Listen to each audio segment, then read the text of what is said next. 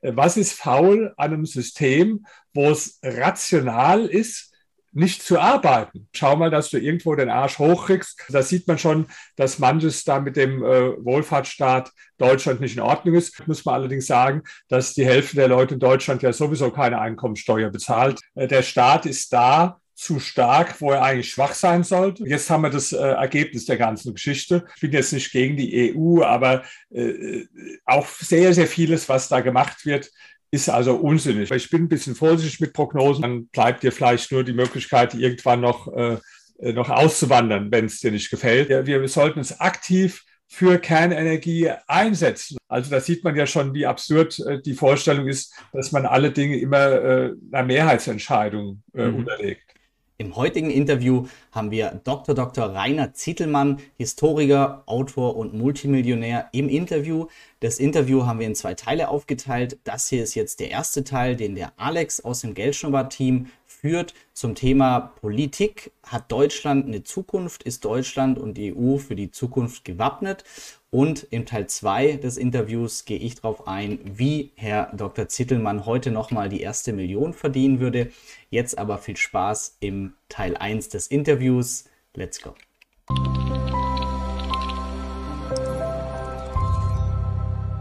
Heute zu Gast im Geldschnurrbart-Interview ist Herr Dr. Dr. Rainer Zittelmann. Er ist Historiker, Autor, Multimillionär und hat kürzlich sein neues Buch veröffentlicht, Die zehn Irrtümer der Antikapitalisten. Relativ dickes und ausführliches Buch, über 300 Quellenstellen, 800 Textverweise. Außerdem ist er kürzlich 65 geworden. Herzlichen Glückwunsch nachträglich. Und wer ihn kennt, weiß, er ist in bester körperlicher Verfassung, besser als so mancher 20-Jähriger. Und wir freuen uns deswegen, dass er heute bei uns ist und mit uns die Fragen diskutiert, ob Deutschland, die EU und der Westen für die Zukunft gewappnet sind. Herzlich willkommen, Herr Dr. Zittelmann. Danke. In Ihrem ähm, Buch wird eine beliebte These der Antikapitalisten, nämlich dass Kapitalismus stets zu so einer Art destruktiven Monopolen führt, schön widerlegt an ein paar bekannten Beispiele. Eines davon ist Nokia. Bis 2007 dachte ja jeder, es wird kein besseres Handy mehr geben, keinen besseren Handyhersteller mehr. Dann haben die allerdings den Smartphone-Trend ähm, verpasst und Apple und Samsung haben sie quasi überholt. In meiner Vorstellung ähm, schädigen sich Monopole ab einem gewissen Punkt irgendwo selber, weil sie sich zu bequem machen, sich auf den Lorbeeren ausruhen. Man verliert den Blick fürs Wesentliche und bekommt so eine gewisse Arroganz durch den eigenen Erfolg. Und das wiederum erinnert uns so ein bisschen an die Wohlstandsgesellschaften des Westens und besonders an die deutsche Politik in den letzten Jahrzehnten. Dazu eine aktuelle Schlagzeile, die wir vielleicht alle schon gehört haben. Mittlerweile soll man anscheinend bis zu einem Kilometer eine Warteschlange haben vor der Gepäckabfertigung am Kölner Flughafen. Warum? Man findet keine Personen mehr, die diese Arbeit machen. Ein Grund, eine These lautet, dass die Leute aus ihrer Sicht vernünftigerweise überlegen, ob sich denn diese Arbeit überhaupt noch für sie lohnt oder ob sie da am Ende nur 300 oder 400 Euro mehr haben, als wenn sie sich komplett auf staatliche Leistungen verlassen würden. Dazu ist ein tiefes Einblick in relativ interessante Rechnung erschienen. Wie stehen Sie zu der These, dass sich für viele Lohnarbeit, vor allem im Niedriglohnsektor, gar nicht mehr lohnt in unserem Sozialstaat? Und was müsste man tun, um dieses Problem zu lösen? Ja, man muss ja sich fragen, warum überhaupt noch Leute in dem Bereich zur Arbeit gehen. Die muss man ja äh, bewundern. Also das betrifft ja jetzt nicht nur die ähm, Flughäfen, sondern das betrifft ja auch die Restaurants. Wir haben jetzt ähm, durch äh, Corona halt sind da viele Leute ähm, haben, haben gekündigt, äh, durch die ganzen Lockdowns sind da weggegangen und jetzt fehlen im Restaurantbereich ungefähr 75.000 äh, Personen. Ja? Und das sind ja jetzt aber keine hochqualifizierten Jobs, für die man jetzt äh, jahrelang eine Ausbildung machen muss oder studieren muss, ja? Äh, sondern äh, als, als äh, Kellner oder äh, natürlich genauso bei der Flugabfertigung, ob da, um da festzustellen, ob da einer ein äh, Messer versteckt hat oder ob eine Bombe im Koffer ist, ja, da braucht man ein paar Wochen eine Ausbildung, aber das ist ja jetzt äh, keine, keine Wissenschaft, wo man jetzt ein langes Studium für absolvieren muss. Und das sollte doch zu denken geben, wenn wir über zwei Millionen Arbeitslose haben und es ist nicht möglich, da ein paar tausend Leute, weil um so viel geht es, äh, zu finden. Ja, jetzt, jetzt hat die Regierung dann die Idee, äh, dass man ähm, äh, dass man da Leute aus der äh, Türkei holt und äh, wahrscheinlich kann man es auch kurzfristig gar nicht anders lösen. Aber die grundsätzliche Frage stellt sich doch, was ist faul an einem System, wo es rational ist, nicht zu arbeiten. Ja? Und ähm, jetzt, wenn ich mal überlege, was, was müsste man ehrlicherweise den Leuten sagen, die in diesem äh, Bereich sind, da muss man sagen, entweder, wenn du so eine Arbeit nicht machen willst, wenn du das blöde findest, was ich verstehe, dann äh, schau mal, dass du was für deine äh, Fortbildung tust. Dann schau mal, dass du irgendwo den Arsch hochkriegst und was machst, äh, äh, dich, dich zusätzlich qualifizierst oder so, damit du dann auch eine interessantere oder anspruchsvollere Tätigkeit ausüben kannst. Aber man muss auch gleichzeitig ehrlich sagen, wenn du das nicht willst, und das ist ja jedem seine eigene Sache, dann musst du halt auch so einen Job machen. Aber dann zur Alternative sagen, ja, wenn du nicht willst, kannst du aber auch genauso gut zum Amt gehen und dir dann dein Geld da abholen. Das führt natürlich zu, verstehe ich auch, mache ich den Leuten gar nicht zum Vorwurf, dass viele das dann machen, weil die rechnen sich dann aus und sagen, also da kriege ich dann am Schluss auch noch die Wohnung bezahlt und so weiter, ja. Und äh, vielleicht mache ich auch noch mal fünf oder zehn Stunden schwarz nebenher was, äh, mache noch ein bisschen mal, äh, Malern beim, beim Nachbar und der drückt mir noch was in die Hand, ja. Und dann habe ich äh, fast ohne Arbeit äh, genauso viel oder vielleicht sogar mehr Geld in der Tasche als jemand, der so einen wirklich äh, fordernden, anstrengenden Job macht. Also da sieht man schon, dass manches da mit dem äh, Wohlfahrtsstaat Deutschland nicht in Ordnung ist. Und es war ja schon mal so Anfang der 2000er Jahre, wo Gerhard Schröder damals die äh, äh, Agenda 2010 deswegen äh, gemacht hat. Und die wurde, aber jetzt bräuchten wir eigentlich so eine neue Agenda wieder, ja. Aber stattdessen hat man das ja immer mehr aufgeweicht und aufgeweicht, ja. Äh, gerade zuletzt wieder äh, neue Gesetze beschlossen, äh, dass also äh, gar nicht mehr die Zumutbarkeit von der Arbeit überhaupt äh, nachgefragt wird. Also man hat es immer mehr aus, aufgeweicht und die Konsequenzen, die sehen wir. Und das ist ja nicht nur in Deutschland so, das ist in ganz Europa so. Also ich war jetzt in Schweden neulich äh, zu einem Vortrag und da, da wurde mir ja gleich gesagt, ich muss vier Stunden eher zum Flughafen kommen, äh, weil da das totale äh, Chaos war am Flughafen. Und äh, ich meine, in Europa gibt es äh, ungefähr 13 Millionen Arbeitslose, ja. Und äh, da kann mir doch niemand sagen, dass es unter den 13 Millionen äh, niemanden geben würde, der qualifiziert ist, äh, die Leute am Flughafen abzutasten oder äh, Koffer ein- und auszuladen. Mhm.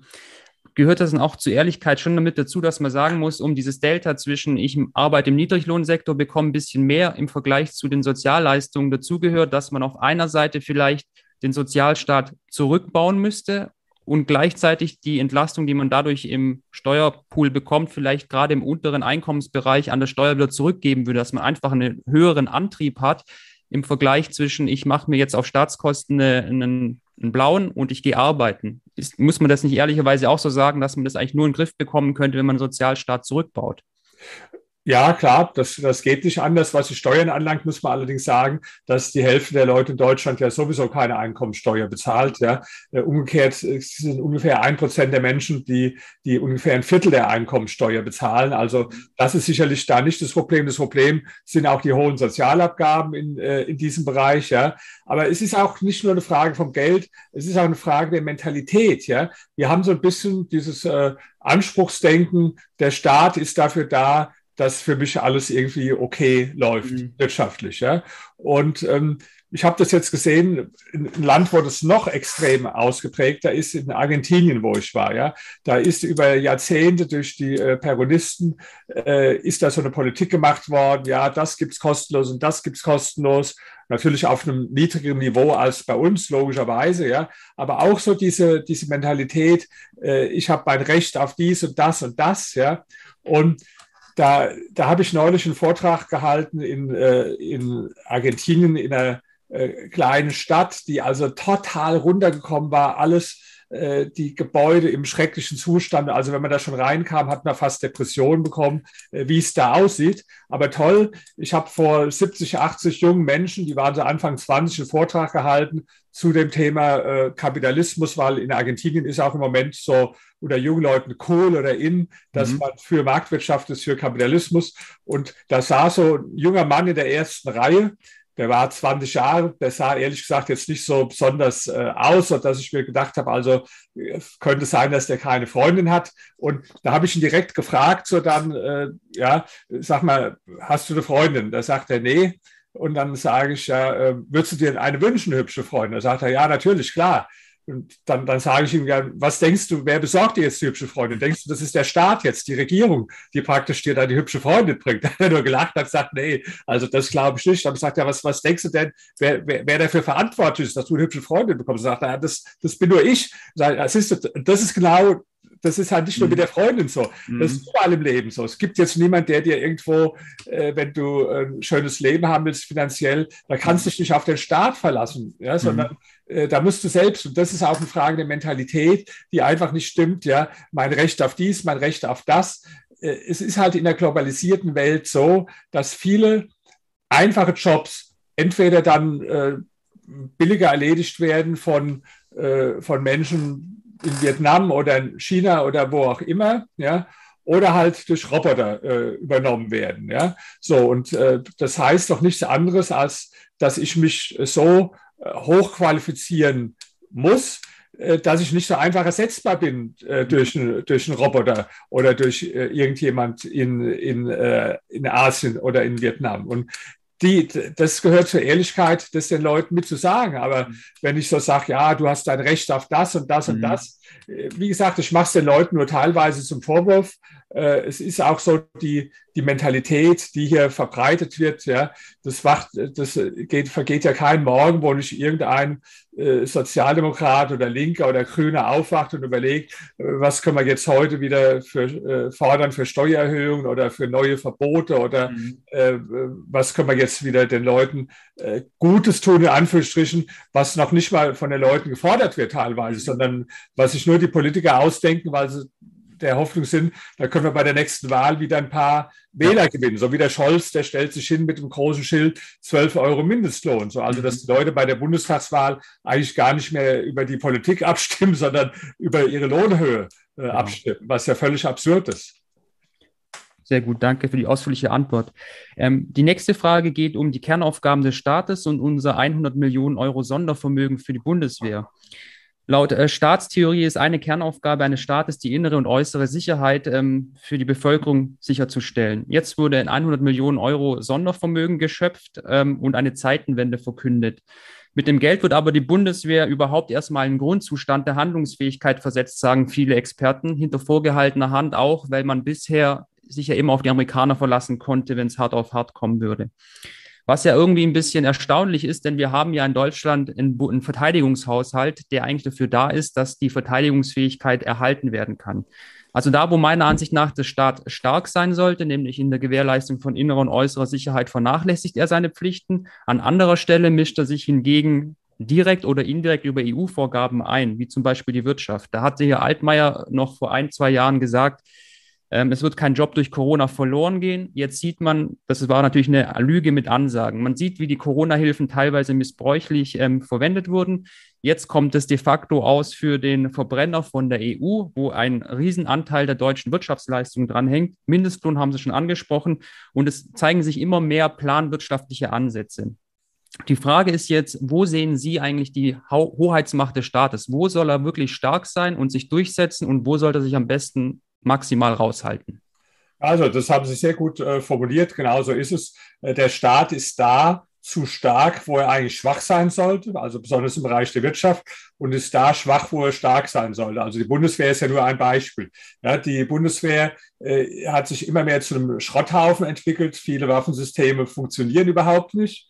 Das hängt auch damit zusammen, also zum Beispiel die Ursula von der Leyen, die ja früher Verteidigungsministerin war, die hat sich dann mit großer Akribie, hat sie so äh, Modenschauen gemacht für Umstandsmode, hat Diversity-Kurse äh, gemacht in der Bundeswehr, also um allen möglichen völlig unwesentlichen Dinge äh, prioritär gekümmert, um mhm. Kinderbetreuung der Bundeswehr. Aber die, die Waffen sind es äh, derweil praktisch äh, verrottet, kaputt gegangen. Ja? Und jetzt haben wir das äh, Ergebnis der ganzen Geschichte. Und äh, äh, ja, jetzt will man dieses äh, 100 Milliarden Sondervermögen bilden, was ja auch schon ein absurdes Wort ist. Also äh, ich hab noch, bin noch nie auf die Idee gekommen, wenn ich Schulden habe, das als die Schulden als Sondervermögen zu bezeichnen. Ja? Also es sind 100 Milliarden Schulden und man hat das aber jetzt so umgetauft in, äh, in Vermögen, was ja auch äh, äh, völlig absurd ist, um das praktisch so äh, am Staatshaushalt äh, vorbeizumachen. Da haben wir inzwischen ganz viele Beispiele, wie man sich da durchmogelt. Also das ist das äh, Problem, dass der Staat halt in den Kernbereichen äh, innere und äußere Sicherheit sehr schwach ist. Man sieht es ja auch hier in äh, Berlin, wo ich wohne.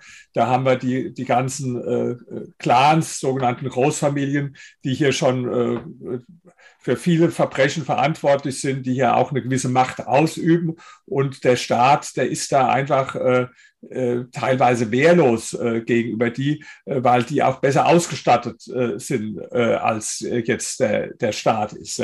Und ähm, ja, da gibt es sogar auch im ideologischen Bereich, dann die Linke hat hier in Berlin sich gewandt gegen Razzien bei den Clans, weil das sei ja eine, die würden sich diskriminiert dadurch, wenn man da Razzien macht und so weiter. Ja. Also da stimmt vieles auch schon nicht vom Denken her. Und ähm, das, das, der Punkt ist einfach, unsere Gesellschaft hat verlernt, sich mit realen, wirklichen Problemen zu befassen. Wenn ein echtes Problem kommt, wie jetzt der Krieg, ja, oder ein echtes Problem kommt, wie jetzt äh, äh, Corona, ja, da sieht man äh, ständig überall äh, komplettes Versagen äh, des Staates. Mhm. Ja, und stattdessen denkt man sich den ganzen Tag irgendwelche Probleme aus. Jetzt haben sie äh, gerade wieder beschlossen, wie kannst du jährlich deine geschlechtliche Identität äh, ändern. Heute bin ich ein Mann, morgen eine Frau, übermorgen, übernächstes Jahr wieder irgendwas anderes. Ja, also äh, Themen, Probleme, die gar keine sind. Äh, für die schafft man dann, die erfindet man erst und macht da Lösungen.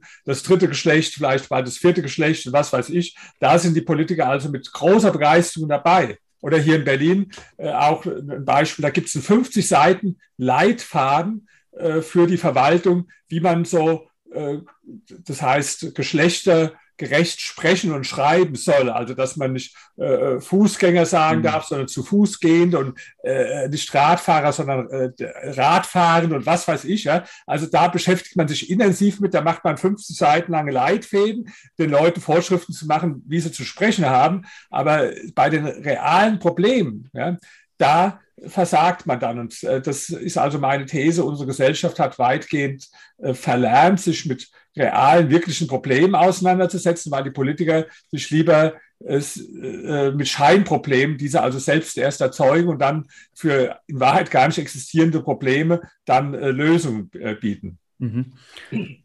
Danke für, auch für die Antwort, auch sehr ausführlich. Ähm, Sie haben vorhin mal kurz das Schlagwort, ähm, denken sich neue Verbote ähm, fallen lassen und damit wahrscheinlich auch auf die Grünen natürlich ein bisschen abgezielt. Ähm, das nächste, die nächste Frage geht aus äh, der Idee, vor allem populär bei liberalen Leuten, der Staat soll sich aus privaten Angelegenheiten möglichst raushalten. Soweit ich weiß, sind Sie ja Vegetarier und ernähren sich gesund. Ähm, eine freiwillige Entscheidung nehme ich an, keiner hat Sie dazu gezwungen. Ähm, jetzt Stichwort Fleischkonsum. In Deutschland haben wir zwar einen rückläufigen Fleischkonsum, aber der ist immer noch zu hoch, wenn man so die Ernährungsrichtlinien anschaut. Negative Folgen von Fleischkonsum, übermäßigen Fleischkonsum sind bekannt, sind für eine Vielzahl von unserer zivilisatorischen Erkrankungen verantwortlich. Diabetes, Fettleibigkeit, koronare Herzkrankheit, Schlaganfall und so weiter und so fort. Jetzt ist es aber so, dass wir in Deutschland im Vergleich zu Westeuropa recht günstige Lebensmittelpreise haben und jeder kann täglich die persönliche Entscheidung treffen, Fleisch zu konsumieren. Die Folgekosten aber für ihn gesundheitlich müssen dann wieder vom Solidarsystem aufgefangen werden. Ja, lebenslange Therapie, kostspielige Operationen. Also ich kann mich da, auch wenn ich innerlich mich strebe gegen Eingriffe ins Privatleben, dann doch mit den grünen Ideen manchmal anfreunden, zu sagen, ähm, wir schützen euch vor euch selber, machen das Fleisch teuer, ihr könnt es weiterhin kaufen, wie ihr möchtet. Ähm, der, der es aber täglich kauft, der zahlt dann auch eine sogenannte Fleischsteuer, was auch immer, und subventioniert damit dann immerhin das Solidarsystem. So ähnlich wie es bei Tabak und ähm, auch Alkohol gemacht werden, die auch erhöht besteuert werden. Wie, wie entgegnen Sie solchen Tendenzen bei mir, dass ich denke, ja, das ist vielleicht gar keine schlechte Idee? Also erstmal, ähm, ich bin jetzt nicht Vegetarier aus gesundheitlichen Gründen, sondern weil mir, weil ich halt keine toten Tiere äh, essen mag, weil mir die Tiere leid tun. Also es hat jetzt bei mir okay. in meinem Fall mit gesundheitlichen Überlegungen äh, gar nichts zu tun. Ich weiß auch gar nicht, ob es jetzt gesünder ist, äh, äh ohne oder mit Fleisch äh, zu leben. Aber sagen wir, wir können es an einem anderen Beispiel diskutieren, was Sie auch genannt haben, wo es jetzt eindeutig ungesund ist, also zum Beispiel äh, Rauchen oder, ähm, und, oder Dinge zu essen, wo Menschen übergewichtig werden. Ja? Und da, ja, da leuchtet es erstmal ein, wenn jemand sagt wie Sie, naja, der Raucher, äh, der bekommt ja dann Erkrankungen wie Lungenkrebs und was weiß ich, ja, und ähm, fällt dann hinterher der Versichertengemeinschaft äh, verstärkt zur Last. Und deswegen ist es eigentlich nicht nur sein individuelles Ding, sondern deswegen im äh, Grunde genommen äh, betrifft es auch äh, alle anderen. Ja? Das ist aber nicht richtig, die These. Und ich kann auch sagen, warum es nicht richtig ist. Weil es gibt statistische Untersuchungen, dass äh, Übergewichtige und Raucher sogar dem Gesundheitssystem weniger kosten und nicht mehr kosten. Der Grund ist, weil die eine deutlich geringere Lebenserwartung haben und die meisten äh, Kosten im Gesundheitsleben, äh, im Gesundheitswesen, die fallen so in den letzten Lebensjahren an. Mhm. Ja? Und da die aber äh, früher sterben, die, äh, die Raucher und die, äh, die, die total fetten so, ja, ist also nicht so, dass die jetzt im Gesundheitssystem, wenn man eine Gesamtrechnung macht, stärker zur Last fallen, sondern sogar weniger zur Last fallen. Und insofern sage ich, ähm, ist deren Ding. Äh, das ist nicht Aufgabe des Staates und von sonst jemanden, wer sich, wer gerne viel raucht, wer sich gerne ungesund ernährt, ja, der, ähm, der soll das machen. Ich selbst würde es jetzt nicht machen, aber er fällt auch damit, muss man sagen, anderen nicht zur Last. Ja, im Gegenteil, weil dadurch, dass er ja eine kürzere Lebenserwartung hat, äh, erzeugt er also sogar äh, weniger Kosten für das Gesundheitssystem als jemand, der jetzt äh, länger lebt. Mhm. Ja, interessanter Punkt, den hatte ich jetzt so nicht auf dem Schirm.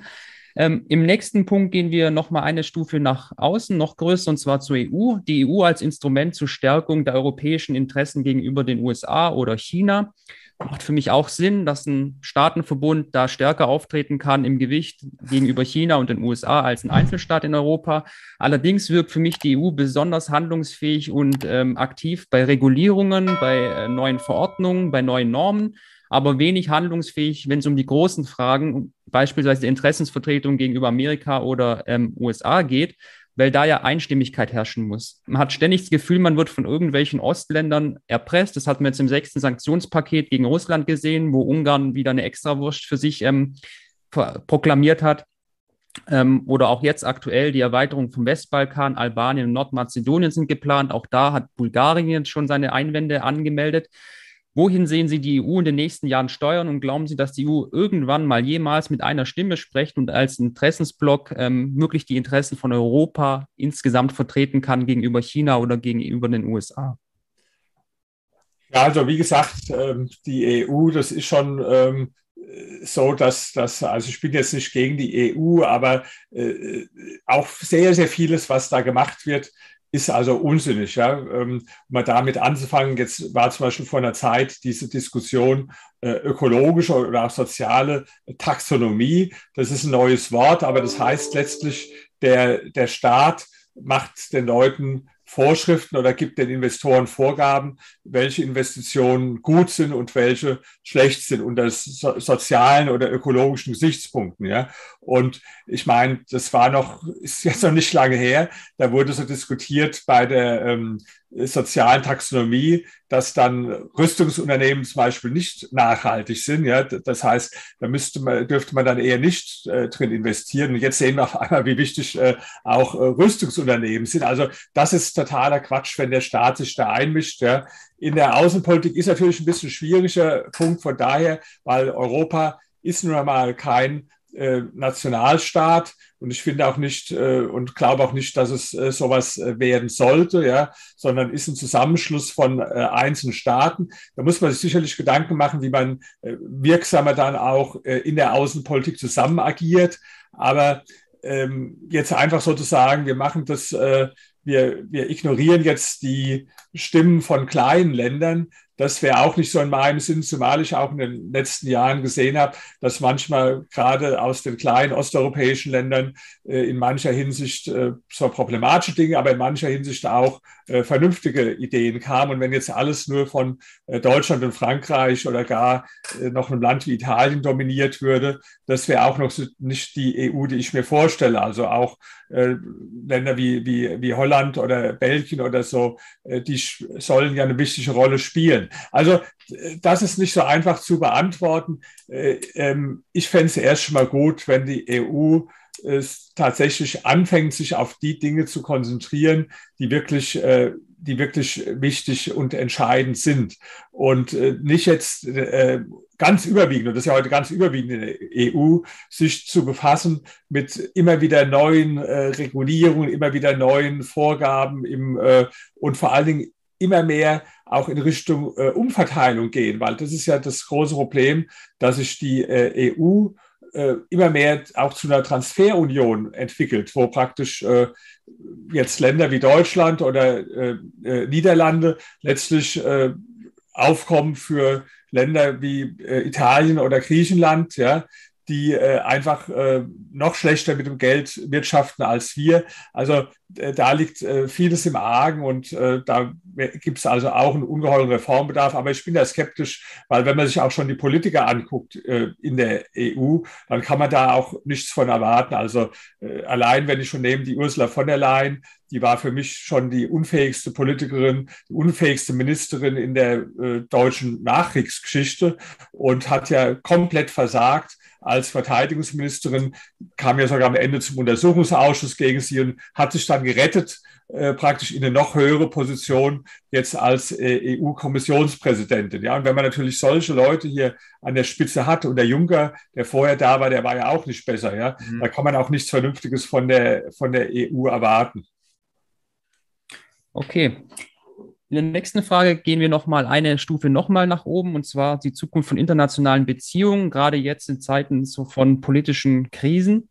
Ähm, dazu erstmal so die Eingangsfrage. Ähm, sieht der Westen die weltpolitische Bühne und die geostrategische Lage vielleicht nicht ein bisschen besonders naiv oder arrogant? Als Beispiel, nach dem Zerfall der Sowjetunion wollte man Russland in das Wertesystem und in Europa durch Wandel, durch Handel einbinden. Das ist jetzt retrospektiv natürlich gescheitert. Auch glauben wir, dass wir einfach nur Länder unsere Werte vorleben müssen, wie Freiheit, Gleichberechtigung und Rechtsstaatlichkeit, und das wird sich auf sie abfärben. Das steht sogar alles in der EU-Charta drin und in der Osterweiterung haben wir jetzt gesehen, dass ähm, demokratisch legitimierte Länder und Regierungen wie in Polen oder auch vor allem in Ungarn zunehmend autoritärer werden. Eigentlich so hat es da auch nicht wirklich funktioniert, was wir dachten. Auch nach 20 Jahren Engagement in Afghanistan und Milliarden von Euro, die da reingesteckt wurden, haben wir quasi keinen nachhaltigen Erfolg. Wir stehen quasi da wie 2001. Wie glauben Sie also, wird die Welt in naher Zukunft aussehen? Wird es wieder zurückgehen wie vor Corona und wir machen alles so wie bisher? Oder glauben Sie, es gibt eine vermehrte Blockbildung, dass sich ähm, stark verbündete Nationen, also sag ich mal Europa und Nordamerika enger zusammentun und im Zweifelsfall die Energie zu höheren Kosten ähm, aus Kanada oder Amerika beziehen? Oder könnte es sogar zu einer kompletten Deglobalisierung kommen? Also die Deglobalisierung, die, ähm, die, die gibt es ja, in, also das wird oft gesagt, die Deglobalisierung ist eine Folge von Corona oder ist jetzt eine Folge auch vom Ukraine-Krieg.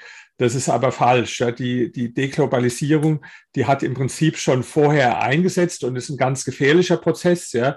Und wenn man über die Ursachen spricht der Deglobalisierung, dann hat es was äh, auch zu tun damit, wie man weltweit äh, Marktwirtschaft und Kapitalismus sieht, weil letztlich kapitalistische Globalisierung, das ist ja ein Gesamtzusammenhang von, von Marktwirtschaft, äh, Freihandel und so weiter, äh, wo die, die Globalisierung nur eine Ausprägung davon ist.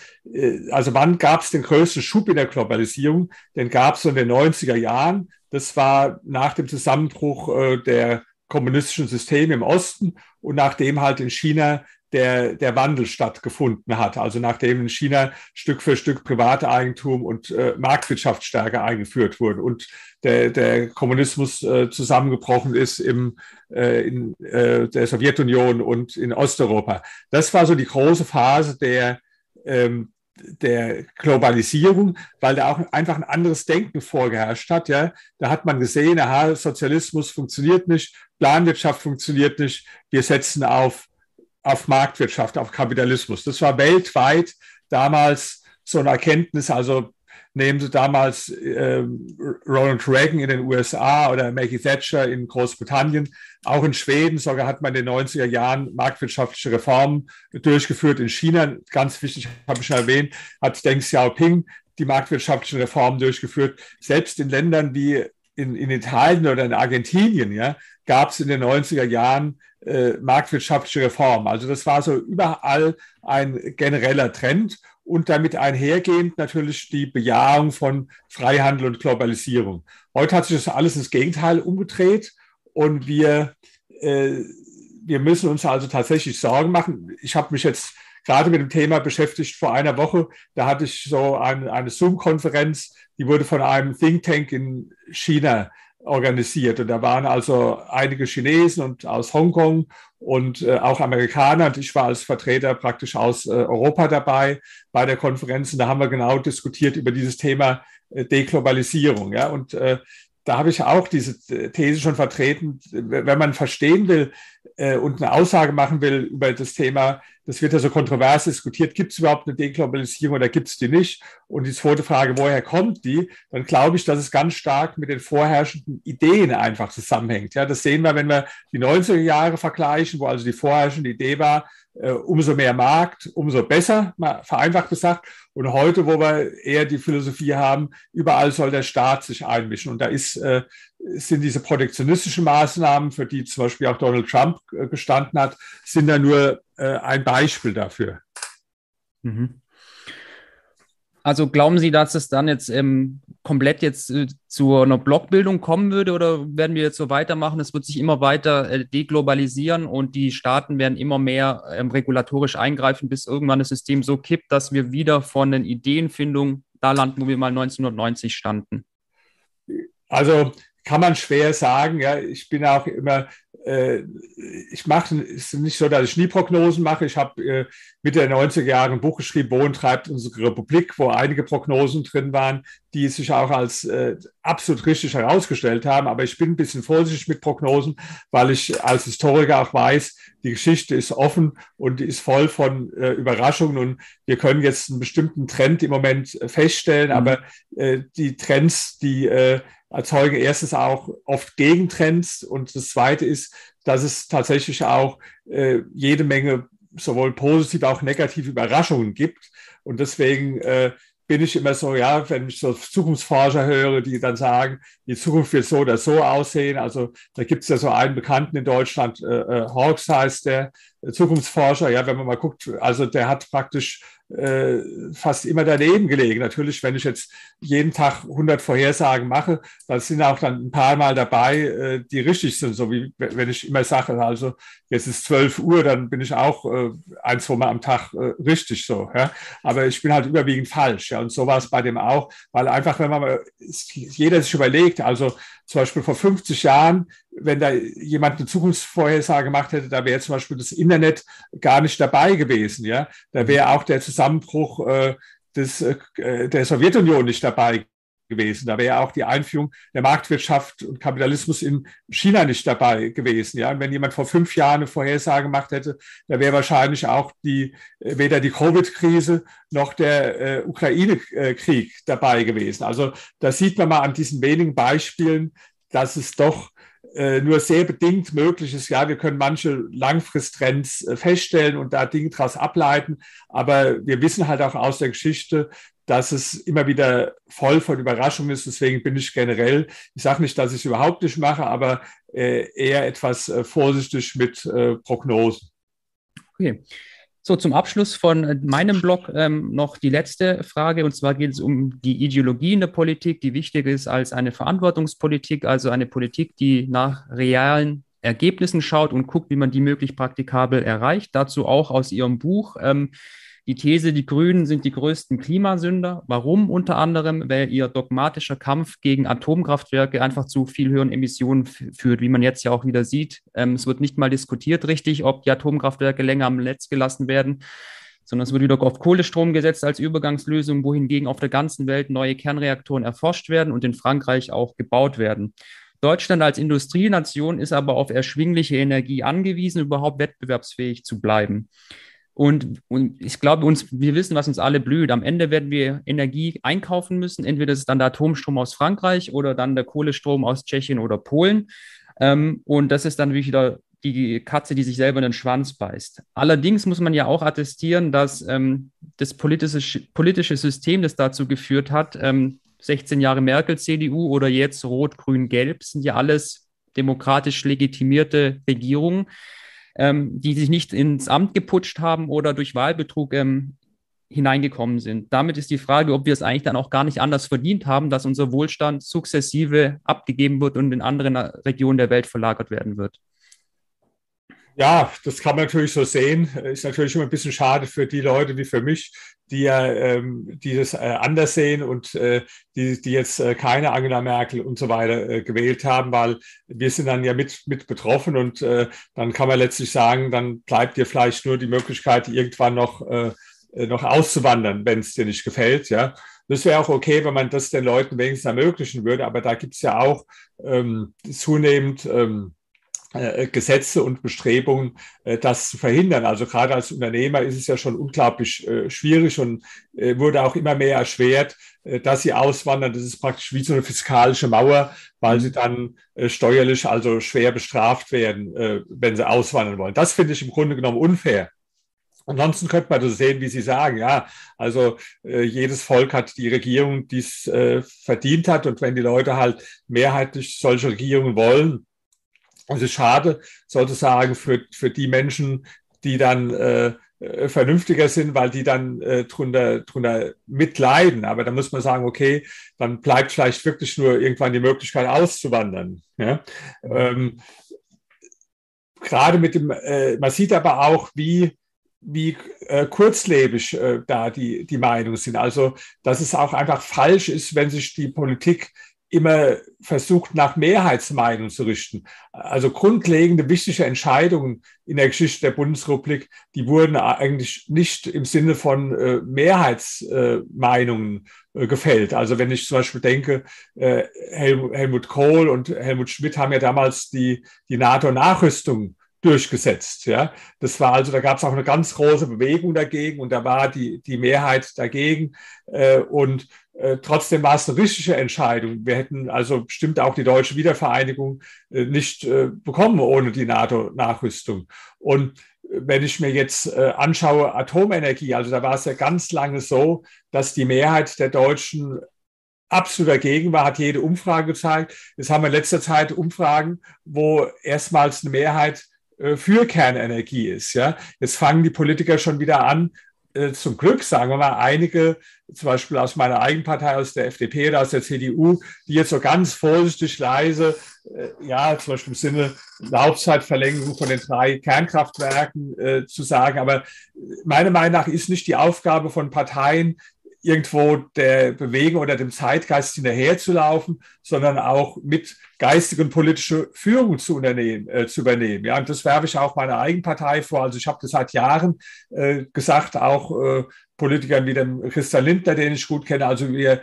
wir, wir sollten uns aktiv für Kernenergie einsetzen. Und dann immer, nee, das, das wollte man nicht. Im Prinzip haben die meisten eigentlich verstanden schon, dass das richtig ist, aber man macht es nicht, weil man Angst hat, dass man dann im Widerspruch irgendwo zum Zeitgeist steht. Das ist so ein großes Problem. Und jetzt, wo sich der Zeitgeist dreht erst und wo wir Umfragen haben, wo man also, wo die Politiker sehen, dass doch immer mehr Menschen für Kernenergie sind. Jetzt fangen auf einmal an, dann Politiker aus der CDU oder aus der FDP äh, zögerlich, aber auch so halbherzig. Dann, dann wird gesagt, ja, diese drei Kernkraftwerke, die sollen länger laufen. Oder jetzt habe ich dann einen CDU-Politiker gehört, ja, aber auch nicht viele Jahre länger, sondern die sollen mal drei Monate länger laufen. Aber an sich bin ich ja auch für den Ausstieg. Also es ist alles so herb, halbherzig. Ja. Ich äh, sehe eigentlich äh, gute Politiker darin, dass sie auch Führung übernehmen, wenn mal die, die Mehrheit der Bevölkerung noch nicht so ganz da drauf ist. So wie der Ludwig Erhard das gemacht hat mit der Einführung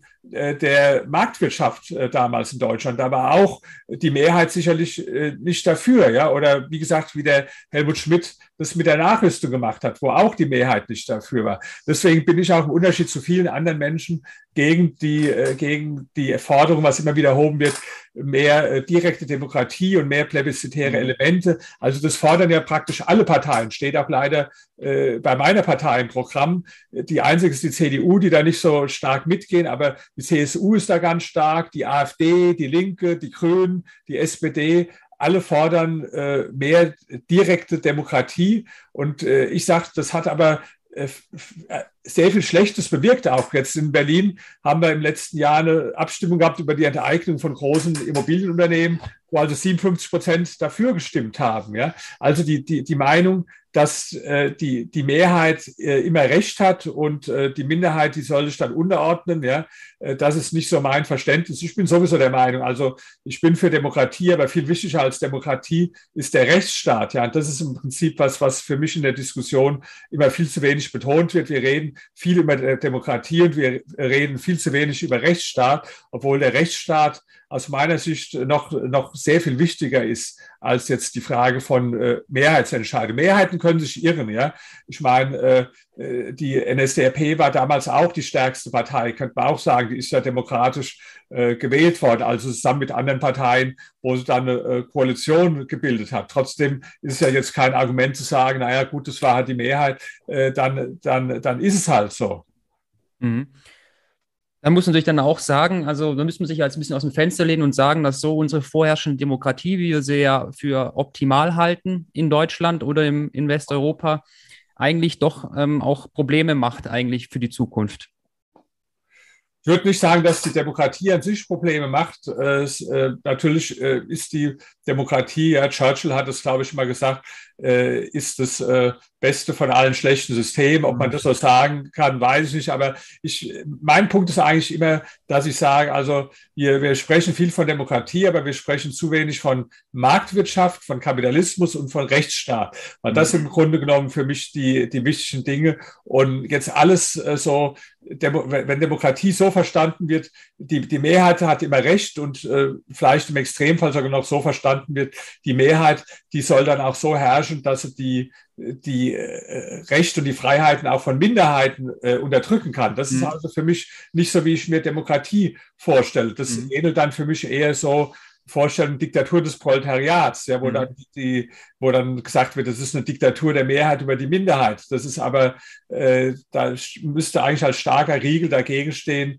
der, der Rechtsstaat, der dann auch bestimmte grundlegende äh, Rechten und Freiheiten schützt, die dann nicht einfach durch eine Mehrheit ausgehebelt werden können. Also zum Beispiel private Eigentum ist halt ein ganz wichtiges Grundrecht. Und wenn ich sage, naja, 57 Prozent sind jetzt dafür, die zu enteignen, dann äh, machen wir das so, ja. Da sage ich nein, da, da, ist, da sieht man, dass also äh, nicht immer alles nach der Mehrheit gehen sollte, sondern dass noch wichtiger bestimmte fundamentale Dinge im äh, Rechtsstaat sind. Dazu gehört vor allen Dingen die Eigentumsgarantie, die auch nicht einfach durch Mehrheitsentscheidungen dann ausgehöhlt werden sollte. Weil ich meine, wenn man mal anfangen wird, über Steuern abzustimmen, ich bin der festen Meinung, wenn man jetzt anfängt abzustimmen, ja, jeder, der 10 Millionen hat, der sollte mit mindestens 90 Prozent besteuert werden. Also mhm. da wäre wahrscheinlich schnell auch eine Mehrheit dafür, weil sich die meisten sagen, also äh, ich habe ja gar keine 10 Millionen, mhm. also wird es mich auch nicht treffen. Und wenn es ja. an mich hinterher verteilt wird, äh, mhm. umso besser, da bin ich jetzt mal dafür. Ja? Also da sieht man ja schon, wie absurd äh, die Vorstellung ist, dass man alle Dinge immer äh, einer Mehrheitsentscheidung äh, mhm. unterlegt. Super, also vielen Dank, das war mein Politikteil und damit übergebe ich an dich, Flo. Das war Teil 1 des Interviews mit Dr. Dr. Rainer Zittelmann. Mich interessiert die Meinung von dir. Hat Deutschland Zukunft? Was läuft deiner Meinung nach schief in Deutschland und was können wir besser machen? Schreib es gerne in die Kommentare like und abonniere, um kein Video mehr zu verpassen. Hier geht es jetzt auch hier zum zweiten Teil des Interviews. Hier habe ich Herrn Dr. Rainer Zittelmann interviewt und zwar, er ist Multimillionär und ähm, ja, weiß gut Bescheid beim Thema Vermögensaufbau, nicht nur mit Immobilien, sondern generell und habe ihn gefragt, wie würde er als Berufseinsteiger zum Beispiel heute nochmal starten, um Millionär und Multimillionär zu werden. Super spannendes Interview geworden mit harten Wahrheiten, aber sehr gute Tipps dabei und damit geht es direkt zum zweiten Teil. Danke dir, mach's gut.